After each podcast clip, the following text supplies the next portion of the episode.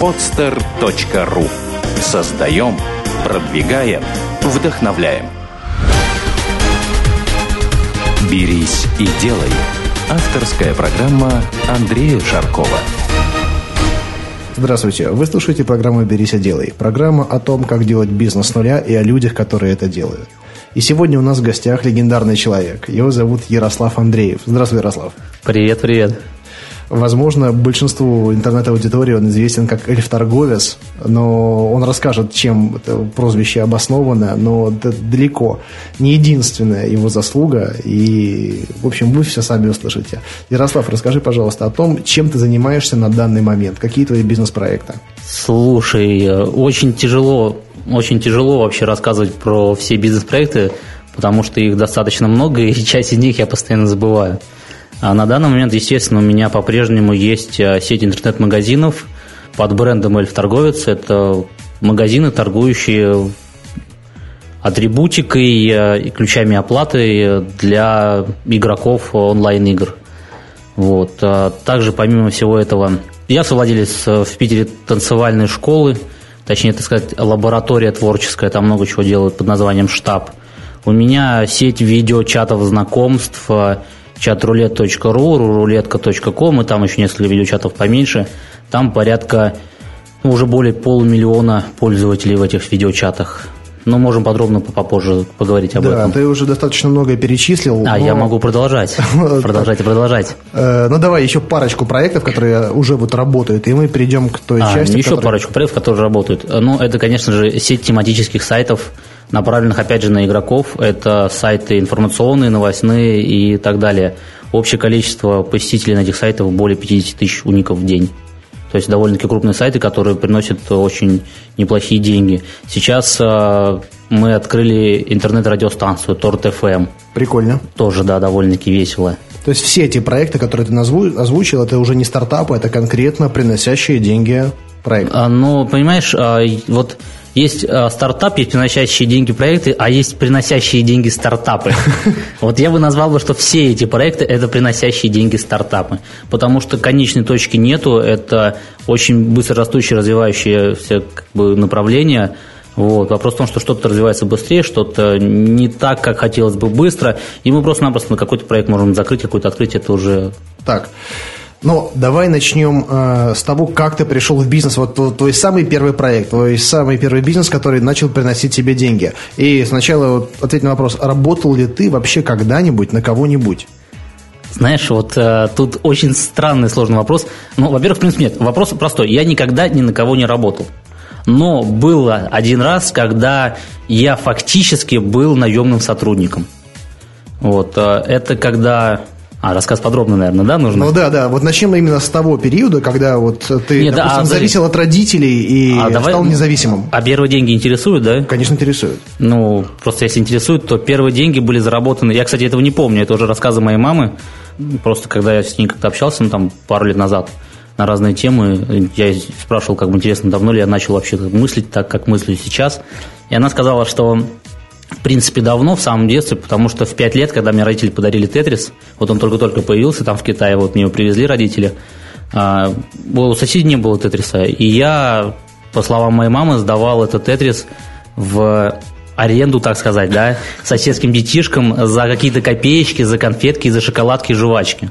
То есть вот это были мои, пожалуй, первые деньги. А в 6 или в 7 лет, сейчас уже точно не могу вспомнить, а, я организовал что-то вроде небольшой автомойки. А, так было, у нас гаражи рядом с домом стояли, там постоянно водители мыли сами свои автомобили.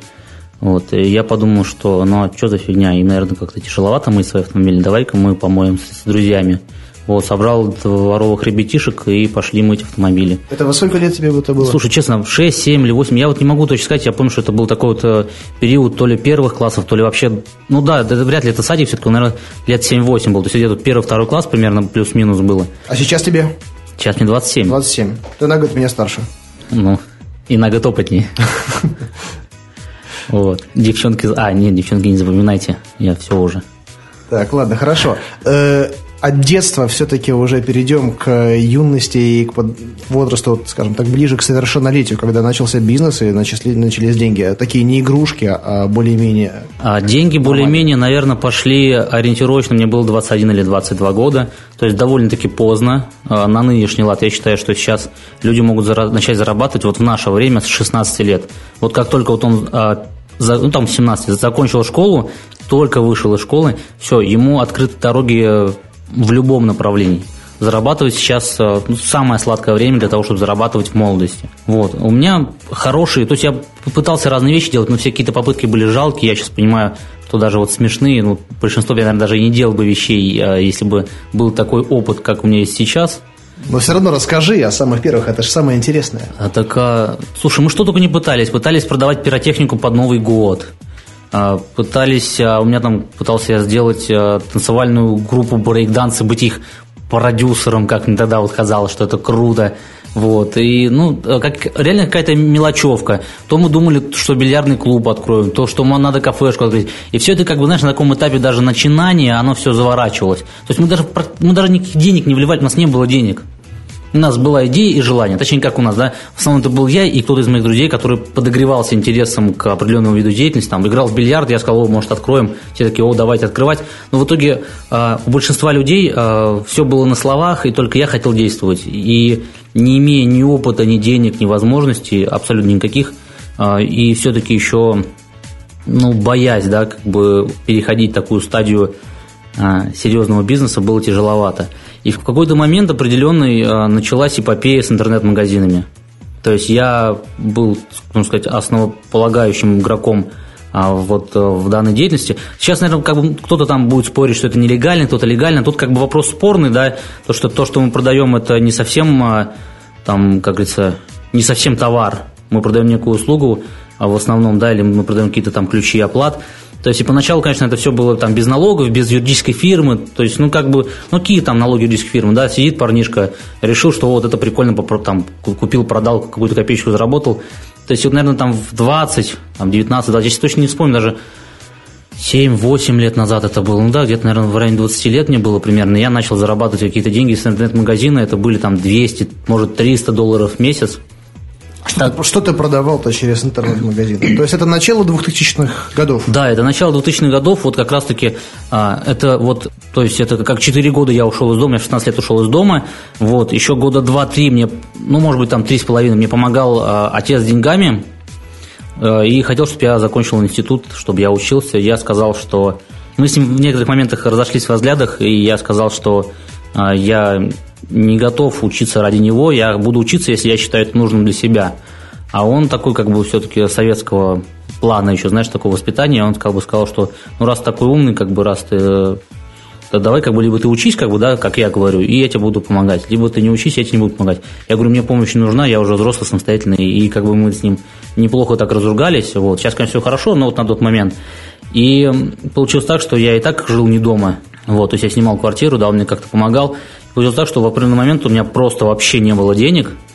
Я жил в съемной квартире, я тогда был в отношениях с девушкой, и получалось так, что даже какой-то момент было так, что пару месяцев мы жили на деньги той девушки. То есть у меня не было ничего. Все мои прошлые попытки были ничтожны с точки зрения бизнеса, да, вот это около 20 лет.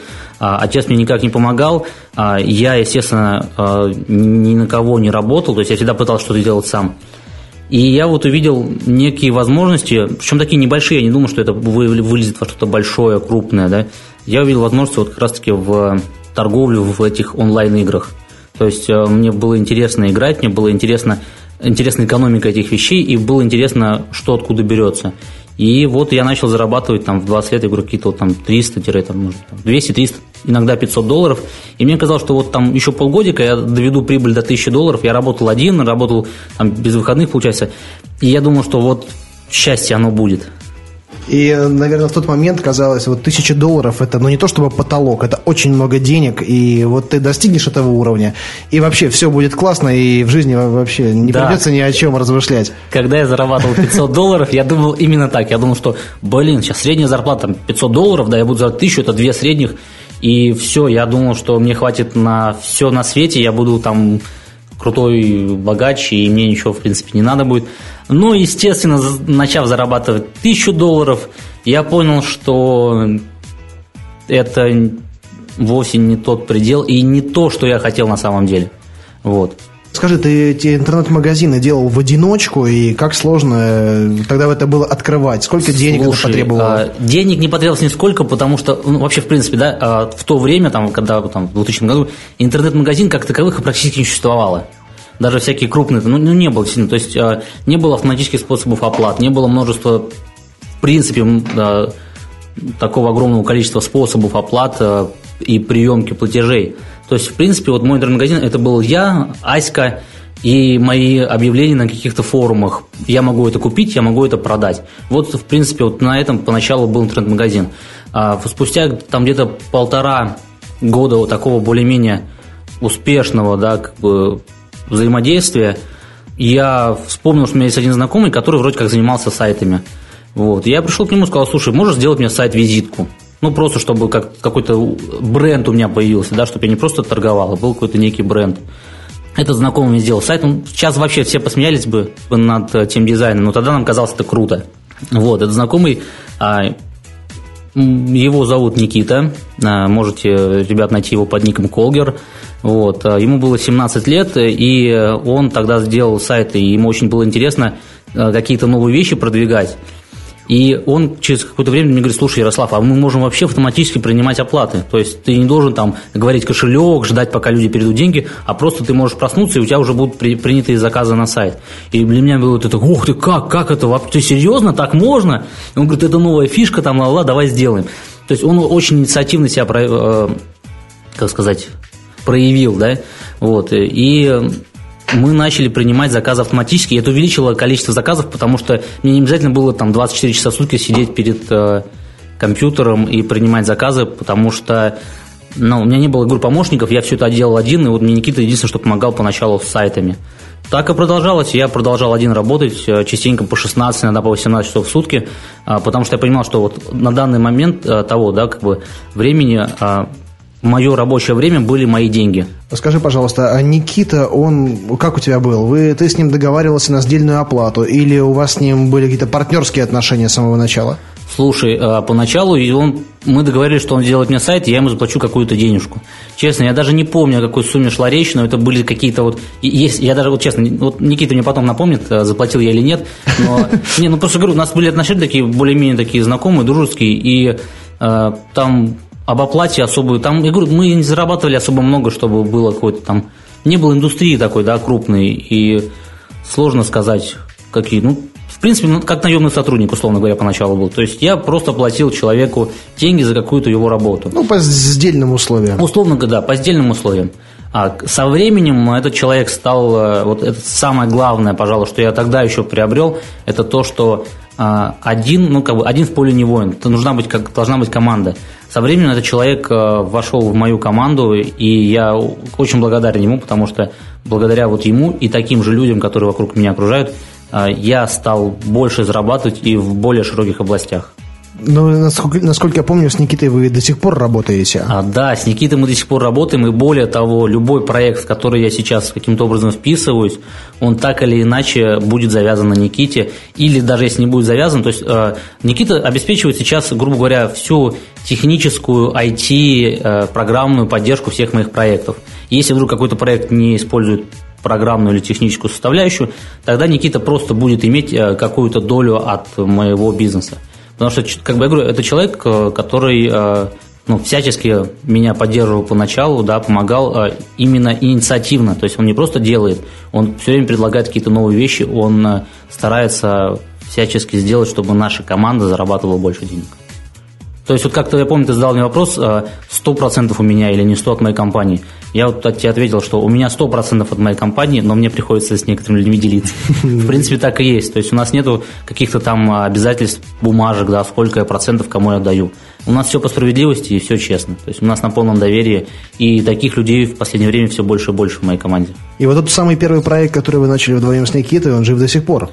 А, да, это, да, это более того, не то, что этот проект жив. А за 7 лет а, каждый год удваивалась прибыль, то есть каждый год мы в два раза увеличивали прибыль нашей компании, И вокруг э, этого интернет-магазинчика выросла довольно такая неплохая империя из дополнительных э, сервисов, сайтов.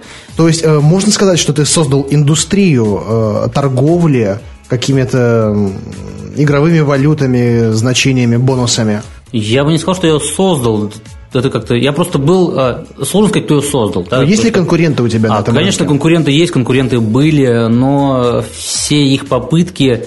А, ну, скажем так, у меня самый большой крупный магазин, а, самый известный, и все попытки конкурентов на протяжении 7 лет вытеснить меня или как- как-то сместить на вторые позиции, они были провальны.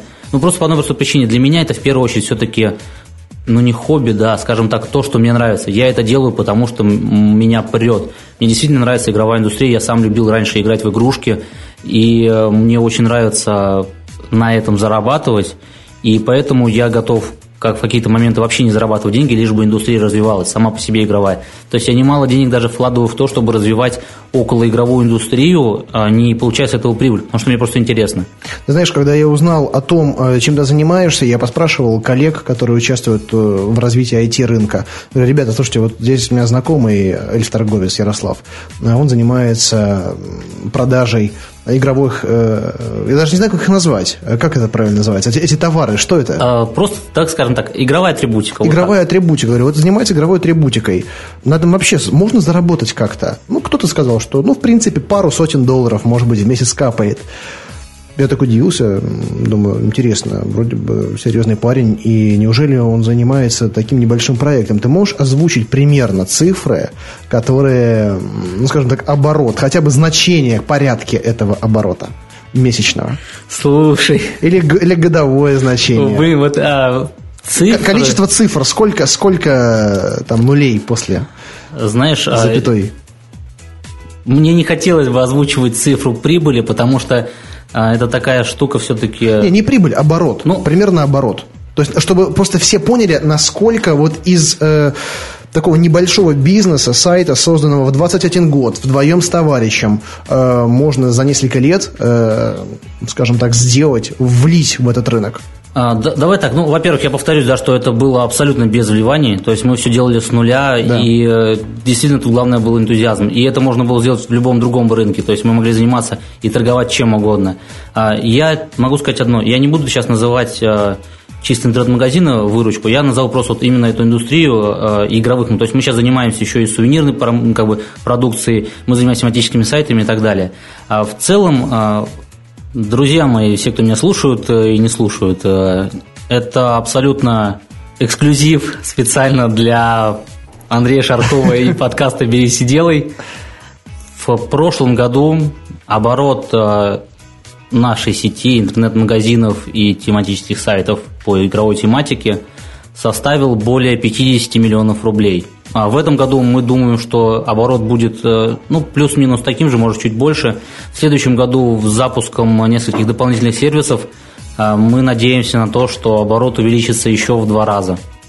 Вот так вот, господа. Поняли, что на играх, на играх можно делать достаточно серьезный оборот. Просто я тебе объясню. Э, я человек не в теме. Я не знаю, сколько э, там проходит через эти игры, как и, возможно, значительная часть слушателей. И многие думают, что сейчас сидит молодой человек, который зарабатывает пару сотен долларов, зарабатывает на игрушках, ему хватает на бензин э, недорогой машины, на, иногда на Макдональдс. Так вот, я вам скажу, что это действительно серьезная индустрия. И, допустим, вот у меня производство, производство, люди, площади, оборудование. И э, оборот меньший, чем у торговца виртуальным товаром. По-моему, это гениально. Я вот восхищаюсь, признаюсь себе таким проектом. Возможно, кто-то считает, что... Э, ну, я знаю, есть такие люди, которые считают, что тот, кто не создает какого-то материала, не обеспечивает там рабочих мест, не создает какого-то продукта, который можно поддержать, ну, как правило, так, аналоговые такие люди. Да, в принципе, я частично сам себя к ним отношу. Но вообще, вот как вот увидеть вот здесь вот тему, денежную тему и создать такой оборот, я считаю, нужно быть очень талантливым человеком. А, ну, смотри, Андрей, а, по поводу рабочих мест, а, я даже более того скажу, да, ну, большинство же не знают, как вообще индустрия это работает и не знают меня.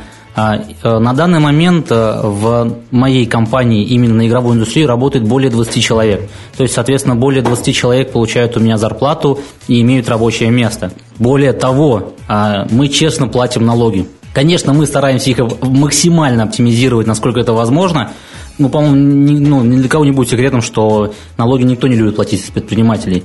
Но мы, э, в принципе, понимаем, что на данный момент лучше быть э, честным и открытым. Хотя, конечно, суммы озвучить мне не хотелось по, по многим причинам. Одна из них – это сейчас обилие школьников и студентов, а, желающих а, прийти и заниматься моим же делом. То есть наплодим мы сейчас конкурентов, Андрей, мне кажется, это очень много. Слушай, ну, все когда-то работали нелегально. Один из героев э, первых выпусков «Берись и делай» Э, который сейчас развивает сайт aviasales.ru, он абсолютно неприкрыто говорил о том, как он зарабатывал на adult, adult сайтах. Ну, ты понимаешь, о каких сайтах идет речь. Это абсолютно нормально. Просто свою, если не успевает законодательная база, да, а рынок растет, ну почему? А почему? База, база до сих пор не успевает. Сейчас пытаются закрутить нам гайки при приеме платежей, но при этом никоим образом не пытаются э, сделать э, так сказать, э, правовую систему для того, чтобы мы могли работать более легально. То есть э, интернет-магазины в большинстве случаев на данный момент, они все нелегальны.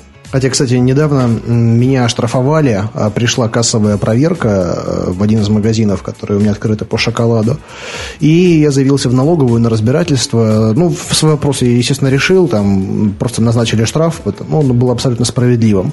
И я пообщался с налоговым инспектором и услышал такую тему, что сейчас они очень активно проверяют интернет-магазины. То есть налоговые начинают делать контрольные закупки и смотрят, там, привезли ли товар с чеком, а, серый или белый ли товар. Так что вот все господа, которые э, собираются заняться интернет-торговлей э, конкретных материальных товаров, э, лучше с самого начала работайте честно. Э, сейчас э, есть, конечно, и много недостатков рынка, но в принципе, можно его оптимизировать так, любой свой ресурс, чтобы работать вполне открыто, вполне легально. И в будущем, в последующем, если вы захотите как-то капитализировать свою компанию, свой проект, э, вам будет гораздо проще это делать. Ну, понимаешь, Андрей, э, беда в том, что очень тяжело, э, в принципе, понимать, как работать честно, но при этом не платить все налоги, да, потому что у нас сейчас там а, больше 40% придется платить, если ты начинаешь работать а, в белую. Зарплаты, какие-то пенсионные фонды и так далее. И понятно, что легально оптимизировать это можно, но большинство людей не знают как. Интернет-магазины это еще тяжелее. То есть вот на данный момент мы сейчас будем переходить на систему чеков, систему тоже кассовых аппаратов, всего остального, но это, опять же, очень тяжело. У меня есть свой бухгалтер, да, у меня есть юрист свой, который будет сидеть, сидеть и работать над тем, чтобы целиком э, легализовать все наши деньги, поступления и так далее. Потому что я понимаю, что вот, э, в принципе, сейчас занялись интернет-магазинами, а уж после моей озвучки цифр ко мне точно в ближайшие дни могут прийти э, с проверкой и при этом. Друзья мои, потерпите, пожалуйста, еще ну, недельки две-три, мы подготовимся к вашему визиту и милости просим любую проверку. Хотя нет, лучше не приходите, вы мне не интересны. При этом, знаешь, что интересно? На самом деле э, сейчас очень много схем, позволяющих работать в иностранной юрисдикции. Э, и вместо того, ну, я считаю, было бы правильно создавать условия для комфортабельной работы здесь, чем э, стимулировать людей как-то уходить в тень, уходить да. в офшоры. Тем более, что офшор может начинаться уже с небольшой компании, как вот выяснилось на самом да, деле. естественно, естественно. Вот я говорю еще раз, что, понимаешь, а, в любом случае я сейчас могу в любой момент перевести свой весь а, офис и бизнес а, в другую страну и работать из другой страны и предоставлять услуги, опять же, здесь, в интернете в России, потому что интернет, он не привязан какими-то рамками. Но для страны это будет хуже, потому что теряются рабочие места, теряются налоги, и, в принципе, теряются хорошие умы, специалисты, которые трудятся для того, чтобы продвигать IT-индустрию э, в России. И вот, если честно, вот если нас слушает кто-то из э, вышестоящих по власти, друзья мои, пожалуйста, хотя нет, не друзья, конечно, но уважаемые, пожалуйста, позаботьтесь не только о палках в колеса бизнесменов молодых, но позаботьтесь о том, чтобы они знали, откуда черпать информацию и умели ее каким-то образом применять. Потому что то, как работают наши системы, Блин, вот я честно, я без своего бухгалтера я не могу заполнить пенсионный э, фонд бумажки, я не могу фирму зарегистрировать, я ничего не могу сделать. Потому что вот то, когда я прихожу, скажем, э, там, в налоговую и пытаюсь заплатить налоги какие-то, и то, во-первых, хамство, на которое я нарываюсь, во-вторых, э, абсолютное непонимание людей пожилого возраста, а там в основном пожилые люди работают, индустрии интернета, не говоря уже о чем-то более таком узкоспециализированном, и они не то, что они не, помочь там налоги принять. Они проконсультировать меня просто не могут по вопросам, когда приходишь, говоришь, я хочу сплатить налоги. Они говорят, замечательно, платите, но мы не можем вам чем помочь. Но если вы не заплатите, мы вас оштрафуем. Ну, это же бред. Поэтому, знаешь, я не хожу сам уже ничего регистрировать. Э, есть очень много компаний, которые сделают это за очень небольшие деньги. Естественно, естественно, эти компании есть, и, естественно, я тоже сейчас пользуюсь э, всяческими аутсорсинг-услугами. Я говорю еще раз, у меня есть бухгалтер, но суть-то в другом. А когда молодой э, вот, человек хочет сделать какой-то бизнес, неважно, любой бизнес, а даже там в интернете, он будет в последнюю очередь думать о том, как это легализовать, потому что очень много проблем и сложностей а, по пути к легализации. И это не беда человека, то есть это не значит, что он хочет украсть или обмануть. Это значит, что государство сейчас таким образом поставило условия, что проще не платить или дать взятку, чем платить. Возможно, хотя ну, есть схемы, есть схемы. Не, опять же, ну, того, чтобы мы уходим в какие-то уже дебри, я согласен. Да, хорошо, что... давай тогда перейдем к другой теме. Как долго ты занимался только одним проектом, и когда у тебя возникло желание и потребность э, заниматься чем-то еще? Я всегда занимался параллельно какими-то еще вещами. То есть с самого начала, когда у тебя уже был Да, когда проект? вот интернет-магазин начал развиваться, я вот помнишь, как раз вернемся к нашему разговору насчет того, работал ли я когда-то на кого-то. Да. Я ни на кого не работал, но было время, когда я был наемным сотрудником. Что значит ни на кого не работал, но был наемным сотрудником? А у меня интернет-магазин а, висел на, на мне. Я подключил только время, вот такое было в Петербурге, начали развиваться интернет-сети. Мне провели, провели выделенку домой, я работал из дома, все нормально было. Но интернет слишком часто падал. Вот, я постоянно звонил в техподдержку своей компании интернетской, ругался – вот, э, э, и постоянно чинили там через день, через два интернет. И большинство как бы проблем было именно в оборудовании на чердаке, которые ребят просто приходили, монтажники, перезагружали и все. То есть делов буквально на минуту, а интернет валялся несколько дней, и я на этом терял деньги. И я в какой-то момент сказал, говорю, возьмите, ну, дайте мне просто ключи от чердака, я буду сам перезагружать а, и буду сам следить за оборудованием. Мне сказали, что это ни в коем случае не получится, потому что ключи даются только сотрудникам. И в, в определенный момент я, уже будучи зарабатывая нормальные деньги, имея автомобиль, я подъехал в офис интернет-компании и сказал, ребята, устройте меня к себе на работу монтажником. Вот. И меня устроили, удивившись, правда, но устроили на работу монтажником. И я стал ходить, подключать других клиентов, то есть на эту компанию я э, ходил на какие-то там аварии, чинил э, оборудование. Но в первую очередь, конечно же, мне это интересно было только для того, чтобы получить ключи от своего, э, так сказать, э, чердака, где стояло оборудование, от которого зависел мой интернет. Вот. Поработал я там довольно-таки недолго, по-моему, там 2-3 месяца, если не ошибаюсь. То работал я, как сказать, ну, в общем, когда все приходили на работу в 9 просто потому, что так положено, я приходил на работу только тогда, когда была работа. Я сказал так, ребята, говорю, зачем мне сидеть э, в офисе, если нету ни клиентов, ни аварий? Будут что-то звонить, и я просто подъеду на место аварии или на место подключения клиента. Ну хорошо, ты ездил, перезагружал сервисы бизнеса, в чем?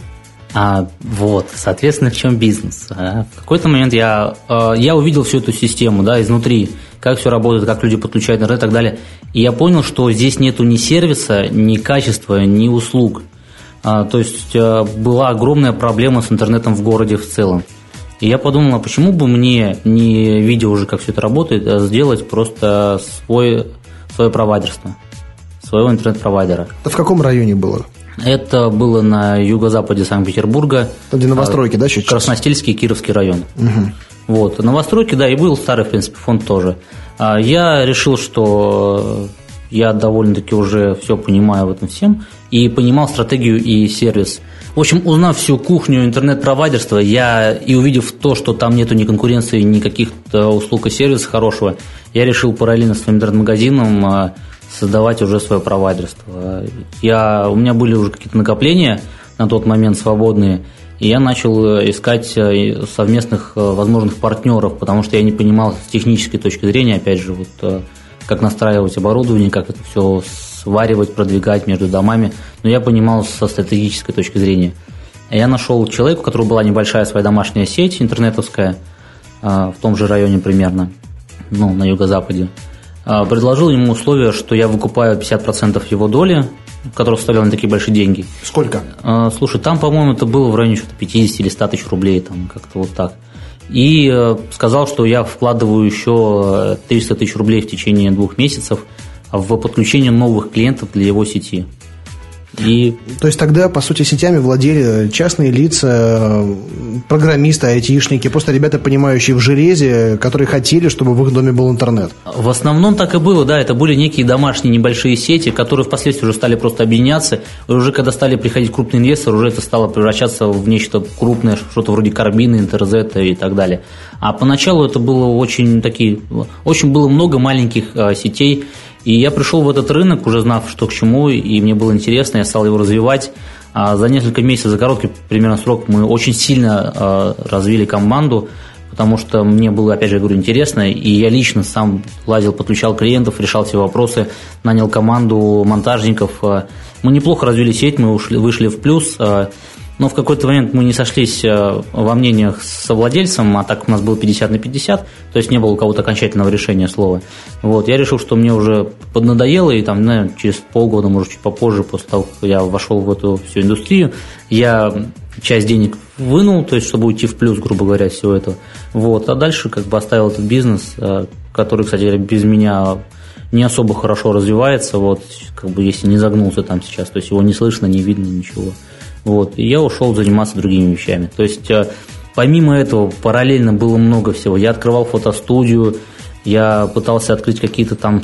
Да, реально, вот так вот если сейчас вспоминать, очень много проектов, которые были там, цветочный бизнес, Э, многие молодые бизнесмены, предприниматели, точнее те, кто хочет ими стать, да, они задают вопрос, окей, а где искать идеи? Мы хотим быть предпринимателем, но с чего начать? Э, как, какую э, идею развивать? Где вообще брать эти идеи? Вот у тебя вот замечательный пример, да, и, дорогие слушатели, вы можете воспользоваться этим примером, когда вы просто идете в какую-то сферу, да, которая мало развита, чтобы увидеть ее изнутри посмотреть, вот что там не так, э, что можно сделать лучше, возможно, даже реализовать там какой-то свой потенциал, э, получ, если есть возможность быстрого роста, да, либо если этой возможности нету, то в самом низу вы можете увидеть все косяки, все недочеты этой индустрии, этого бизнеса, и взять и сделать свое правильное и хорошее. А вообще, мой совет всегда всем, когда меня спрашивают, э, чем заняться, вот я говорю, занимайтесь тем, что вам нравится. А мы не знаем, что нам нравится. Мы... Я говорю, тогда, ребят, все просто, пробуйте все подряд. Вот в любую индустрию приходите и пробуйте. Потому что, ну, если у вас не получилось раз, попробуйте еще раз. Э, очень много проектов было у меня, ну, ну много, но были проекты, которые э, ушли в минус, которые э, развалились или каким-то образом не получились. Но в целом, в итоге, если вы стремитесь и, и стараетесь, то у вас все получится. И это в абсолютно любой индустрии. Сколько у тебя было проектов, которые прогорели, и как ты реагировал на такие Слушай, ситуации? вот сейчас как минимум а, вспомню три проекта, которые прогорели. Даже нет, даже четыре, наверное. Как реагировал? Ну, поначалу, конечно, было остро, обидно, то есть это же деньги, это время, желание. Сейчас я абсолютно спокойно реагирую, если не получается какой-то проект. Это же некий ход, это как вложение. То есть, ну, не получилось одно, получится другое. Нельзя же просто вот сходу браться и все делать э, без каких-то проблем.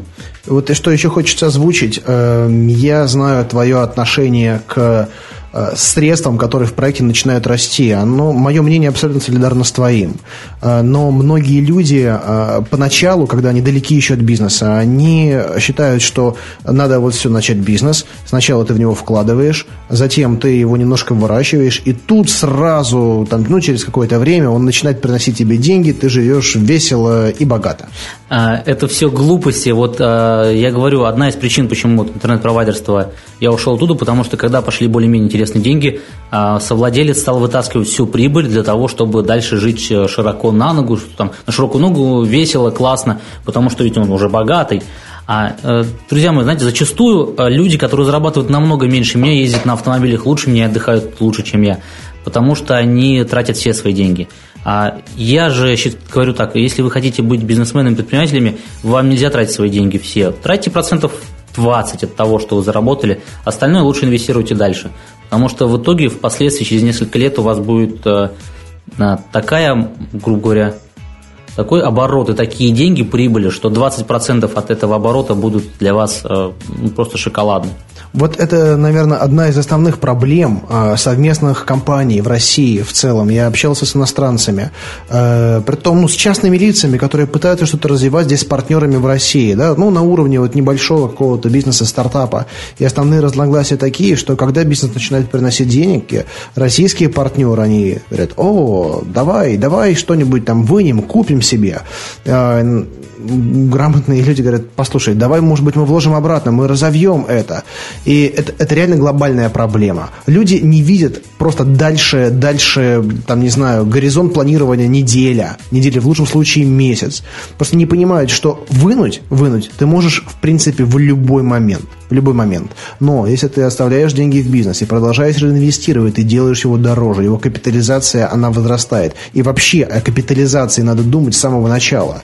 Э, ну, помимо всех остальных моментов, естественно. Что если ты оставляешь деньги там, в бизнесе, это, как я не знаю, с чем сравнить? Это вот эта плодотворная среда, которая позволяет вот расти как дрожжи, да, если ты будешь вынимать их, э, то среда становится скудной. Я по-другому обычно поясняю всем людям. Я говорю, представь себе, вот а, вы завели коровку для того, чтобы получать с нее молоко. И вот купили вы маленькую еще буреночку, и как вот начинаете вы ее доить сразу, или вы ее кормите, а молока не получаете. Понятное дело, что год-полтора там или сколько вот, вы просто ее кормите и ничего не получав. Правильно? Но в какой-то момент вы начинаете ее доить. А продолжаете ли вы ее кормить или не продолжаете? Конечно, продолжайте.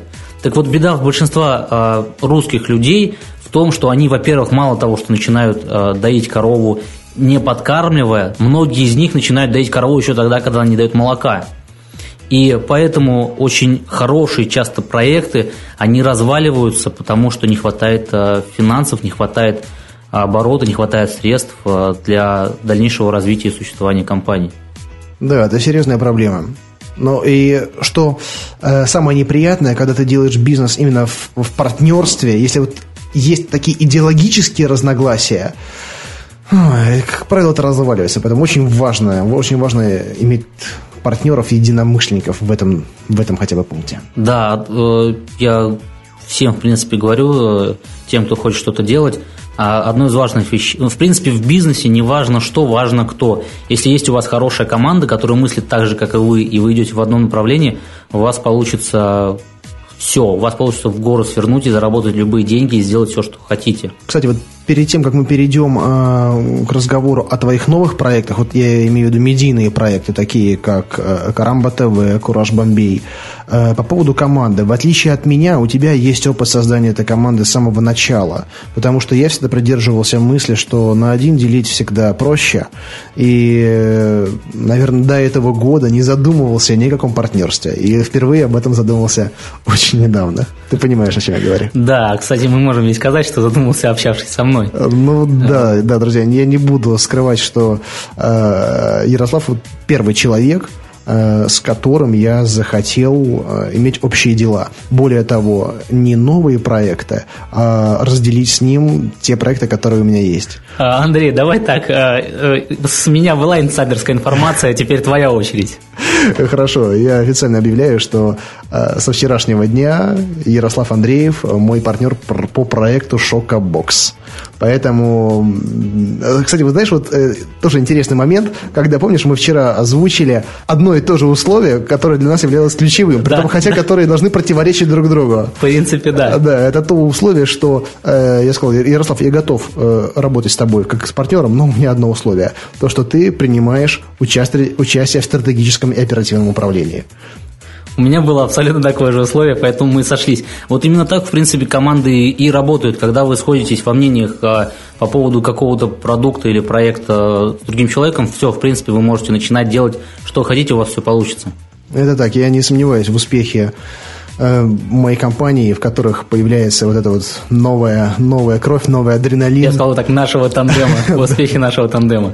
Да, хорошо. Э, вот, все-таки расскажи про команду, потому что вот та команда, которую я знаю, ну, я увидел твою команду, да, относительно недавно, я был просто восхищен. Я увидел, какая вот синергия у вас получается, насколько вы реально идейные единомышленники. И вот как тебе это удалось? Собрать этих людей и мотивировать их работать? Вообще, знаешь, э, команду собирать тяжело. У меня до сих пор не хватает э, важных ключевых персон во многих направлениях, э, сферах деятельности. Команду собирать тяжело, но это нужно. Я с самого начала понял, что если я буду работать один, хоть и на один делить проще, то есть вся прибыль будет доставаться мне, да, но делать э, в итоге массово намного э, меньше ты можешь в одиночку.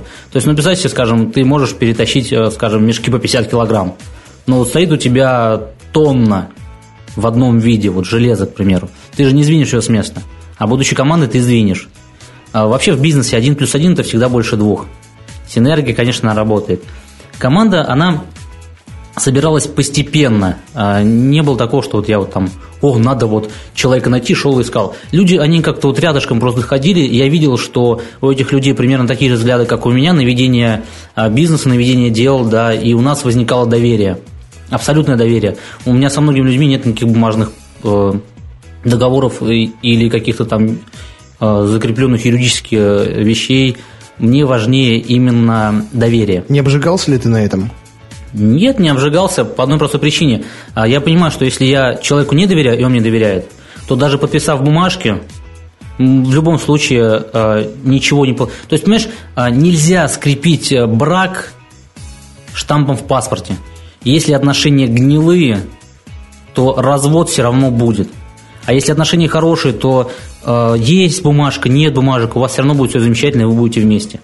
А, у нас а, с командой абсолютное доверие, со, со всеми, с кем я работаю.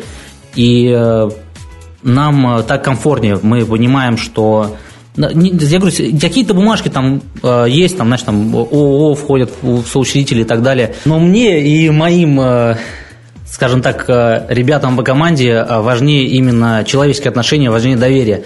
А мы намного э, лучше работаем, когда у нас есть абсолютно слепое доверие друг к другу. Мы не думаем о том, что нас кто-то кого-то обманет, украдет или еще что-то. Мы думаем только о том, как сделать так, чтобы всей команде было лучше и было хорошо. Хорошо, но вот следующие проекты, которые ты начинал, они тоже не выходили из интернета. Это все были какие-то онлайн-проекты. И, насколько я знаю, один из очень успешных связан с видеочатом ребятами?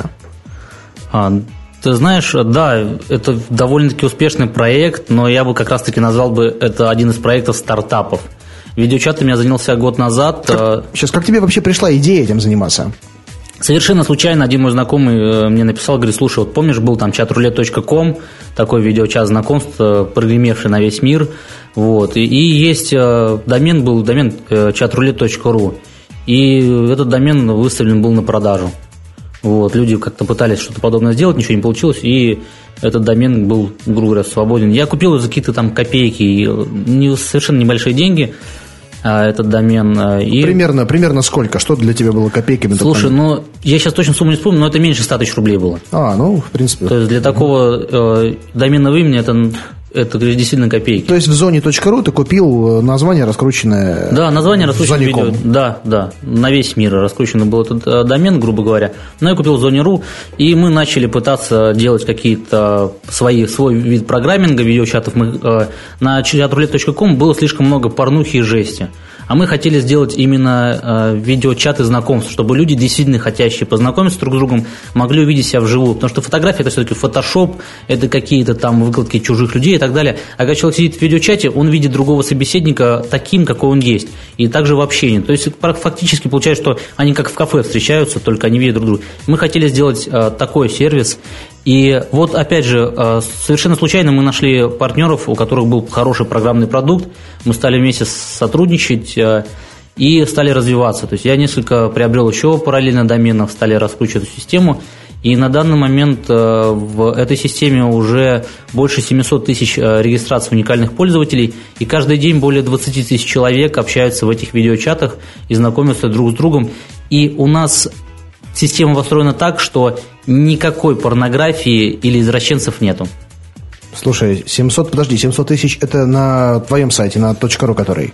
700 а, тысяч, нет, у нас а, получается так, что нет одного, а, у нас огромная общая база клиентская с нескольких сайтов, угу. то есть мы объединили ее в одну сеть, и именно chatroulette.ru ему принадлежит порядка, наверное, 300 тысяч человек. Ого. Вот. А все остальные это как бы партнерские сайты, которые объединены в одну базу, и люди общаются между собой с любой точки. Слушай, ну вот если с интернет-магазином э, игровой атрибутики, там все примерно понятно, да, просто продается виртуальный товар. Э, какая монетизация в чат-рулете? А, ну, во-первых, монетизация в том, что люди могут дарить друг другу подарки. Угу. Это, конечно, не, не ново, но это очень актуальная тема была всегда. Понравился человек, сделал ему подарочек, сделал ему приятно, потратил какую-то копеечку. А во-вторых, у нас для того, чтобы убрать всех извращенцев, а как практика показала, извращенцы именно мужского рода обычно, то есть любящие как бы там всякую елду показать в прямом эфире. Вот. А, мы сделали все просто. А, это система, грубо говоря, баров, да, когда девушки общаются бесплатно, а мужчины общаются платно. А, ну, то есть как, как в клубе, где для да, девушек да, бесплатно, говорю, а мужчины платят Система за бара, да. То есть понятно же, что в интернете, э, во всех этих видеочатах э, и, в принципе, сайтах знакомств, а девушек намного меньше, чем мужчин. Поэтому мы сделали такой некий фильтр. Если хочет мужчина познакомиться с девушкой, он платит небольшую копеечку, там, а, и ему дается доступ. Но при этом а, его аккаунт регистрируется, и в случае, если он вдруг будет заниматься какой-то ерундистикой, то на него несколько раз пожалуются, и у него будет автоматически закрыт доступ э, к видеочату. Угу, слушай, очень интересно. Много ли требует этот проект усилий с твоей стороны и затрат? Э, на данный момент э, собрана хорошая команда, которая все делает практически без моего присутствия. Я занимаюсь в основном стратегическим планированием в данной индустрии. А так в целом это уже такой стартап, который пущен на это как ребенок, который вот получил совершеннолетие, но еще растет и развивается. Но мне кажется, это уже, наверное, как второй ребенок. Когда ты уже вырастил первого, ты знаешь, как его пеленать, как его лечить, ну, какие поликлиники водить, да, то здесь, например, э, ты уже знаешь, там, допустим, что такое там движок, например, там продвижение, все вот это вот доменная история, монетизация, подключение платежных систем. Этот проект уже становится гораздо проще, и ты уже идешь, в принципе, по протоптанной дорожке, по собственно протоптанной дорожке. Конечно, конечно, намного проще, когда ты этим занимаешься. Я занимаюсь, говорю, интернет-индустрией более 7 лет, и, естественно, сейчас любые IT-стартапы для меня более просты в понимании, чем раньше. И сколько понадобилось времени, чтобы запустить такой новый проект? Я вот уже говорю, вот мы год назад приобрели домен, и да, в течение года у нас э, очень большой рост идет, э, и домен окупился уже многократно. Прекрасно. Просто вот мне очень, знаешь, вот мне кажется, любому бизнесмену, любому предпринимателю хочется вот найти такую историю, такой проект, который вот ты его стартовал, немножко вложил, там наладил и вообще не принимаешь никакого участия, и он стабильно Нет. работает, э, приносит тебе деньги, а ты можешь лежать под пальмой. Но все равно абсолютно безучастным быть невозможно, потому Я что понимаю. если, э, грубо говоря, больше, чем тебе, это никому не нужно. Даже при хорошей команде в любом случае, знаешь, э, каждый должен заниматься своим делом. Вот у меня в команде так. У меня есть программист, который занимается всей технической составляющей. У меня человек, э, занимающийся оптимизацией сайтов и продвижением в поисковиках. А я занимаюсь э, ценообразованием, стратегией и планированием. И вот э, если я, скажем так, задал вектор движения, то какое-то время движение может происходить без меня. Но в определенный момент происходят перекрестки, на которых все равно нужно чуть-чуть руль подправить для того, чтобы все двигалось в том направлении, в котором я считаю нужным фактически у тебя уже два собственных э, проекта, которые ты начал с нуля, э, и ты уже можешь позволить себе, э, скажем так, быть инвестором и управляющим партнером в других проектах. И, судя по всему, тебя привлекают какие-то вот медиапроекты современные, э, которые раскручены там на YouTube, на других э, подобных площадках. Расскажи, пожалуйста, об этом. Вообще, а я как понимаю, что ты сейчас намекаешь на проект «Кураж Бомбей». Именно. Ну, э, друзья мои, расскажу. В принципе, история уже перемытая множеством э, э, разных компаний журналистских, которые брали там интервью у меня и у Дениса. Это голос проекта «Кураж Бомбей», основатель. А, ну, я, пожалуй, расскажу, в принципе, вкратце, да, но с самого начала. Да, Год... еще имею в виду, что не все знают, что такое «Кураж Бомбей». Вот, поэтому расскажу, да. Э, друзья мои, два с половиной, может быть, уже три года назад э, мой технический партнер Никита э, скинул мне ссылочку на две серии сериала «Теория большого взрыва» в переводе и озвучки студии «Кураж Бомбей». Я посмотрел этот сериал, мне понравилось, я начал смотреть дальше. В определенный момент я наткнулся на то, что сериал на русском языке закончился, а на английском он уже давно вышел несколько сезонов – и я, в принципе, сериалы не смотрел никогда, но вот именно эти сериалы, как «Теория большого взрыва», «Как я встретил вашу маму», меня зацепили. И я начал узнавать, а кто же переводит и озвучивает этот сериал, и когда выйдут новые серии на русском языке. У меня все-таки с английским э, проблематично, поэтому я люблю русский язык. А, и э, наткнулся на сайт couragebombay.ru, который как раз-таки и озвучивал все эти сериалы. Мне действительно очень понравилась их работа, и я увидел, что они э, записывают все это в профессиональной студии на деньги, которые собирают с донейтеров. То есть людей, э, которые просто какую-то копеечку платят за то, что им тоже нравится.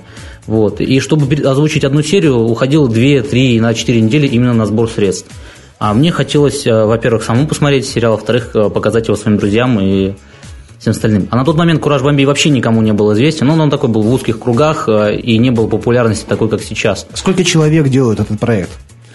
А, вообще а, команда довольно-таки уже широкая там, да, но на тот момент, а, когда вот я начал общаться, был один человек, а, Денис Колесников, который переводил и озвучивал эти сериалы. Он это делал сам, не за деньги, то есть все деньги, которые он собирал, он шел, арендовал звукозаписывающую студию и озвучивал там, чтобы был хороший голос. И я написал Денису, говорю, Денис, здравствуй, я хотел бы чтобы твои серии выходили намного чаще, и я мог смотреть сериал «Любимый мне» э, и «Теорию маму», э, так сказать, каждую неделю новые серии смотреть.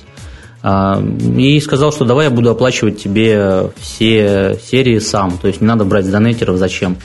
Он к первому же вопросу спросил, конечно, зачем тебе это надо. Вот он говорит, что может какую-нибудь рекламу хочешь или еще что-то. Я сказал, что зачем рекламой портить э, такие хорошие продукты. Э, я не хочу ничего, я просто хочу смотреть хорошие сериалы. То есть, знаешь, это опять же вот как вот э, как у меня все происходит, я делаю по фану и по веселью. Вот мне нравились сериалы, я хотел, чтобы они выходили, и э, я верил, что вот э, эта, эта озвучка, да, вот в таком виде этот сериал э, действительно очень интересен. Мне нравился именно... Э, мне, я не связывался ни с кем другим, ни с какими другими сериалами, там, студиями звукозаписи. Вот. И я стал финансировать озвучку и выход э, двух этих сериалов. Сколько тебе это стоило? Слушай, я не буду говорить, сколько это стоило, все-таки... Я понял, но неважно, сколько бы тебе это не стоило, да, ты, по сути, вкладывался, то есть ты был, скажем так, меценатом или все-таки спонсором. Меценатство, оно не подразумевает возврат а, инвестиций. А, я был меценатом, я вообще никогда не задумывался о том, что а, из данного проекта может быть какой-то фидбэк. Я просто вкладывал деньги, а мы как-то так говорили, что за то, что я вкладываю деньги в э, Кураж Бомбей, я просто буду в конце сериалов получать вот эту вот э, эпичную фразу «Особая благодарность эльфу-торговцу», которая впоследствии, кстати говоря, стала довольно-таки популярной и известной в кругах не только э, интернет-индустрии. Вот. И э, со временем студия стала развиваться, его стали узнавать, э, а Денис Колесников безумно гениальный оратор. Но он талантливо него, делает, на самом он деле. Он талантливый человек, у него потрясающее чувство юмора. Вот э, это действительно, я считаю, что это будущий голос России номер один на, вот, просто на любом уровне, на телевидении, в интернете и так далее. И стали Куражу, он в принципе делал какие-то коммерческие небольшие заказы, стали поступать все больше и больше заказы. А, вот, я, кстати, сейчас перейду как раз-таки к теме, что теперь нас связывает со студией Кураж Бомбей. И какая монетизация? Да, и какая монетизация.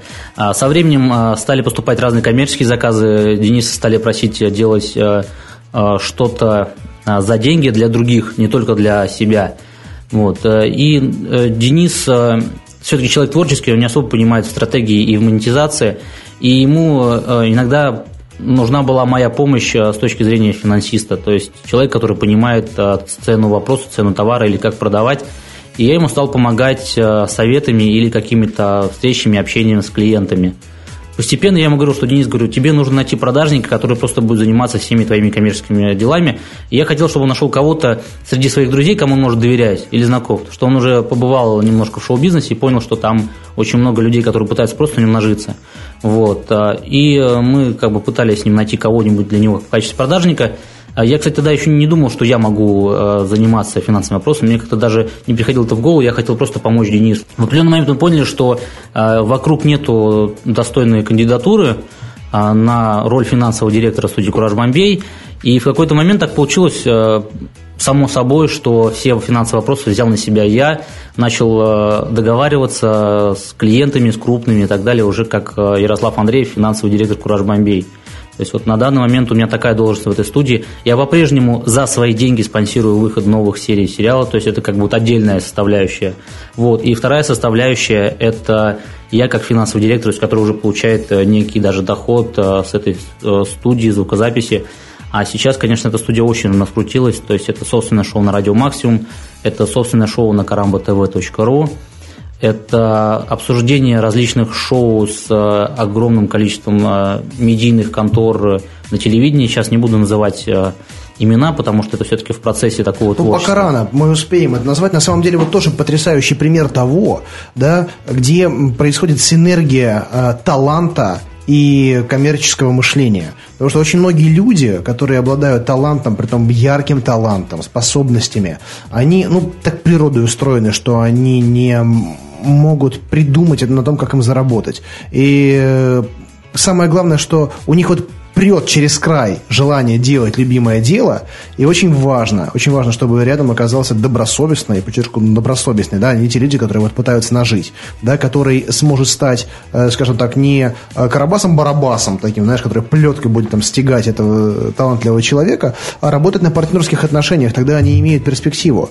И на самом деле вот друзья, оглянитесь, вокруг, вокруг вас очень много э, талантливых дизайнеров, художников, певцов, там, ремесленников просто, да, особенно вот в регионах, людей, которые просто делают своими руками что-то, да, и если вы, вам самим нравится то, что они делают, можно попробовать начать свой бизнес с того, что начать продавать то, что делают эти люди, да, но относиться к ним не как к, там, не знаю, быкам-производителям, да, а как к людям в первую очередь. И продвигать не только собственные коммерческие меркантильные интересы, но и возможность развития таланта этого человека. Тогда возможен действительно какой-то проект, который может вырасти в нечто большое.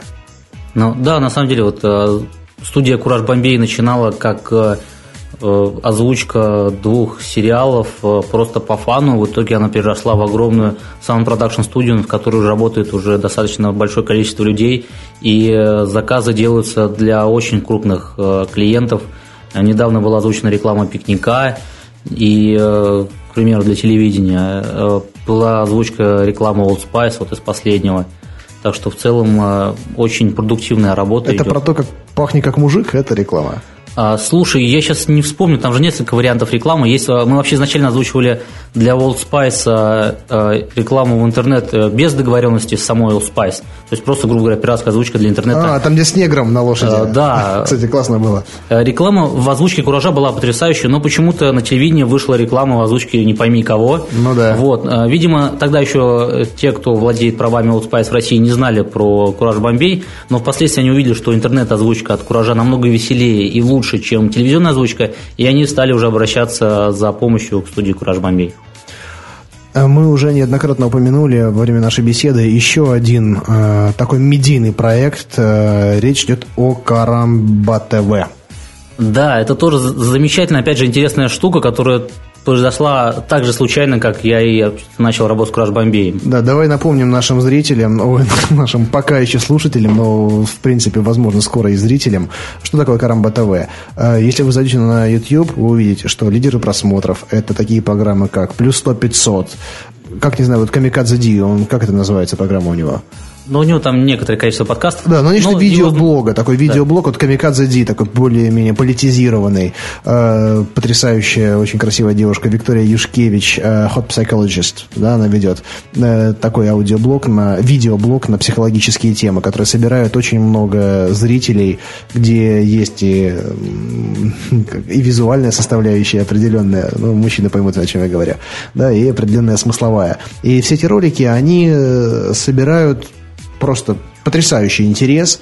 Э, И вот они объединились в рамках одного проекта Карамба ТВ. И там есть еще и другие проекты. Расскажи Да, этом. ну, конечно же, не забываем а, RVJ-шоу в озвучке «Кураж Бомбея». Да, да, да, конечно. Вот, а, значит, как произошло мое сотрудничество с Карамбы ТВ, и как, так сказать, произошло, да, это, опять же, это сотрудничество, которое в ближайшее время, а, мы надеемся, перерастет в нечто большее, чем просто сотрудничество. А, В какой-то момент мне, так как я слежу за всей этой интернет а, а, индустрии, за новыми какими-то трендами, я увидел, что плюс 100-500 шоу Максима, оно набирает обороты. Вот. Это шоу стало частью karambatv.ru, то есть а, объединение Максима с э, Михаилом Орловым, это такой потрясающий человек с ВГТРК, который увидел э, Максима и начал с ним сотрудничать. Да, чтобы все поняли, Михаил Орлов – это молодой человек, которому 20 с небольшим лет, э, который просто увидел перспективу э, в этом проекте. Ну, в принципе, перспектива очевидна, когда 6 миллионов просмотров за неделю. Но тогда еще не было шести. Когда, тогда не было, да. Поначалу, когда Михаил увидел э,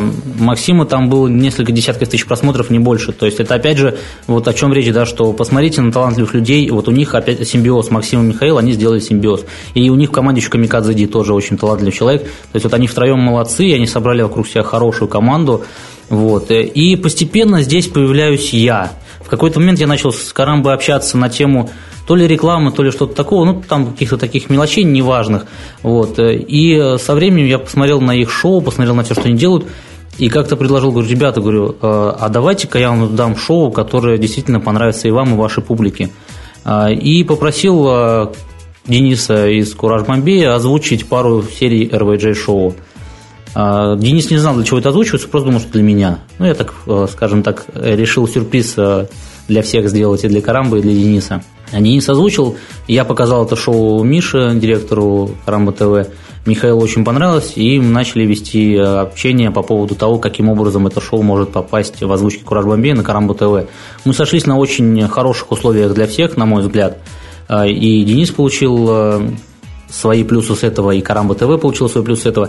А я в- стал неким таким связующим звеном между студией Кураж Бомбей и Карамба ТВ.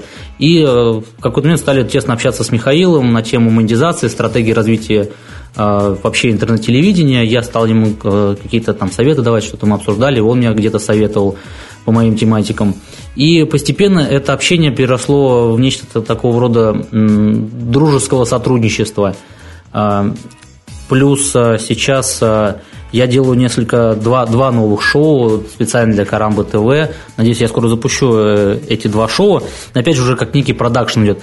И э, с Карамбы ТВ мы стали сотрудничать уже более тесно. То есть у нас совместные проекты, есть видео. У нас есть интерес, э, возможно, мы откроем офис в Санкт-Петербурге, продакшн офис от Карамба ТВ. И я буду непосредственно управляющим этим офисом. Но это, опять же, всего лишь переговоры. Посмотрим, как будет э, в итоге и что из этого выйдет. Но в целом, я говорю, вот получается так, что из э, просто желания помочь людям и из интереса к идее я стал э, партнером э, хорошего портала, и мне кажется, что это партнерство взаимовыгодно интересно и мне, и Караме. На самом деле ребята интересны тем, что э, начинали они просто как энтузиасты. Они записывали свои видеоблоги, свои передачи, и в итоге, которые стали популярными. И вот образец, как человек из интернета, может стать, в принципе, брендом. Человек-бренд. Да? И где, когда они решили объединиться э, под руководством талантливого продюсера, можно сказать, да? это потрясающий пример. Рынок-то, он просто, я считаю, бесконечный.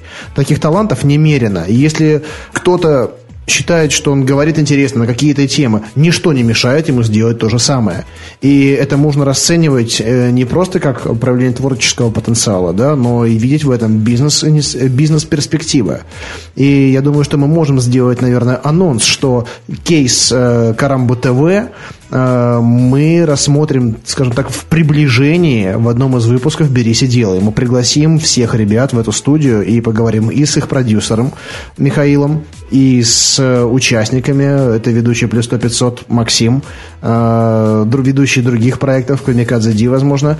Вот. Э, ну, расскажи об этом, наверное, сам. Да, ты, в принципе, все рассказал, да, в одном из проектов, я думаю, что ребята подробнее расскажут о своем продукте, потому что, а, опять же, да, это не мой продукт, я здесь всего лишь как а, а, их некий партнер и официальный представитель в городе Санкт-Петербург. Но изначально, конечно, это их продукты, и это действительно интересный, гениальный, вот опять же, стартап, который уже приносит деньги. Проекту исполнился буквально недавно, э, год, но они завоевали власть и любовь очень э, людей э, и любовь аудитории, интернет-аудитории. Сейчас, более того, передачи будут выпускаться на телевидении. Естественно, не в том формате, в котором они выходят в интернете. А, конечно же, не в том формате. Но опять же говорю, а пускай об этом уже э, ребята сами расскажут в одном из ближайших твоих выпусков. Вот, потому что мы уже пригласили их, договорились с ними, поэтому я думаю, всем будет очень интересно и занятно услышать их историю успеха, так сказать, и роста. Прекрасно. Ярослав, на самом деле у нас получилась очень интересная беседа и много тем мы озвучили сегодня, которые требуют э, более детального рассмотрения. Как ты смотришь на то, чтобы встретиться в этой студии как-нибудь в другой раз, э, точнее еще один раз, и обсудить те темы, э, которые нашим слушателям понравятся особенно?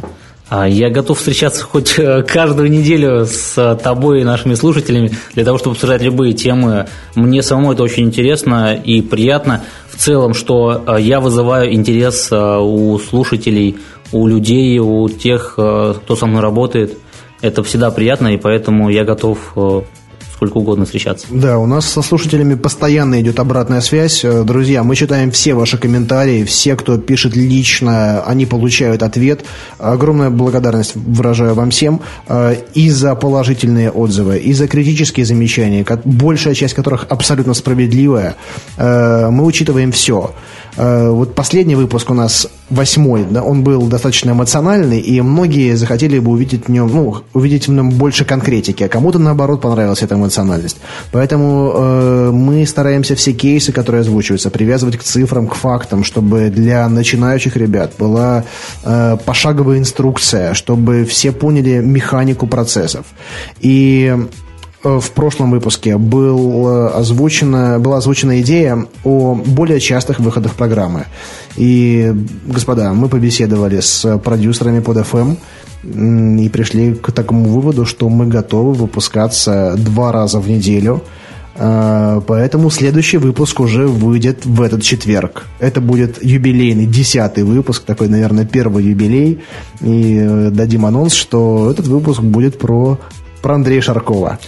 Э, там будет много сюрпризов, э, поэтому не пропустите и ждать уже придется не неделю, а всего несколько дней. А, так называемый выпуск имени меня, да, Андрей? Можно сказать и так. На самом деле я пообещал в самом начале, э, наверное, даже в первом выпуске, рассказать про себя, потому что многие, особенно люди не из Петербурга, они не знают, кто такой Андрей Шарков.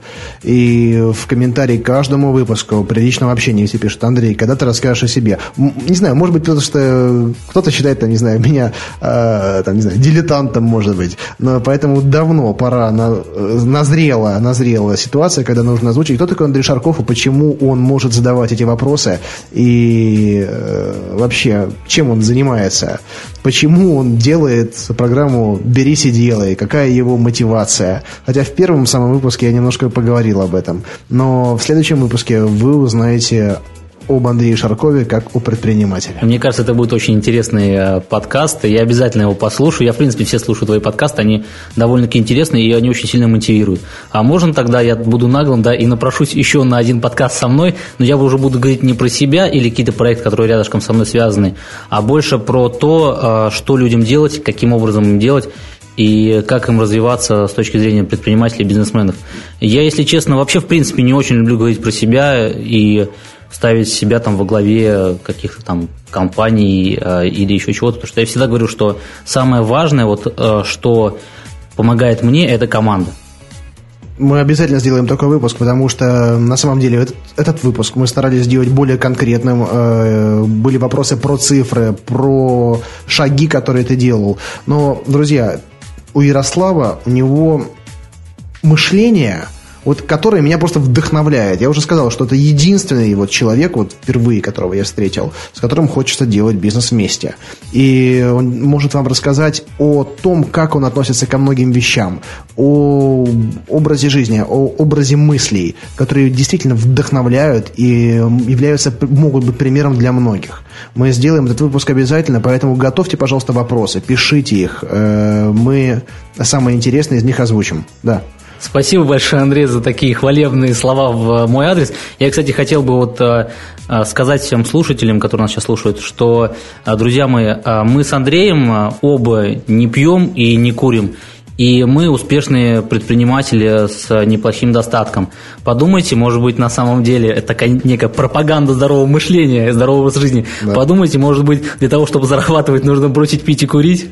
Кстати, ты обратил внимание, что э, люди из нашего с тобой окружения, э, которые сейчас мы стараемся знакомить друг с другом, они такие же. Они такие же, абсолютно.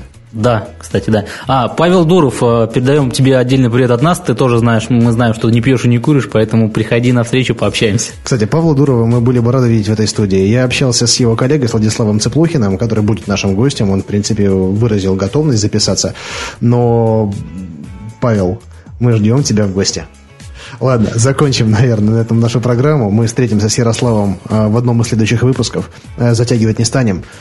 Спасибо вам за то, что вы слушали программу «Берись и делай». С вами был Андрей Шарков, Ярослав Андреев. До встречи и удачи. Спасибо большое, друзья. Я надеюсь, что вам понравилось. Извините, если где-то было сумбурно. Я все-таки не оратор, я больше предприниматель. Всем удачи и всего хорошего.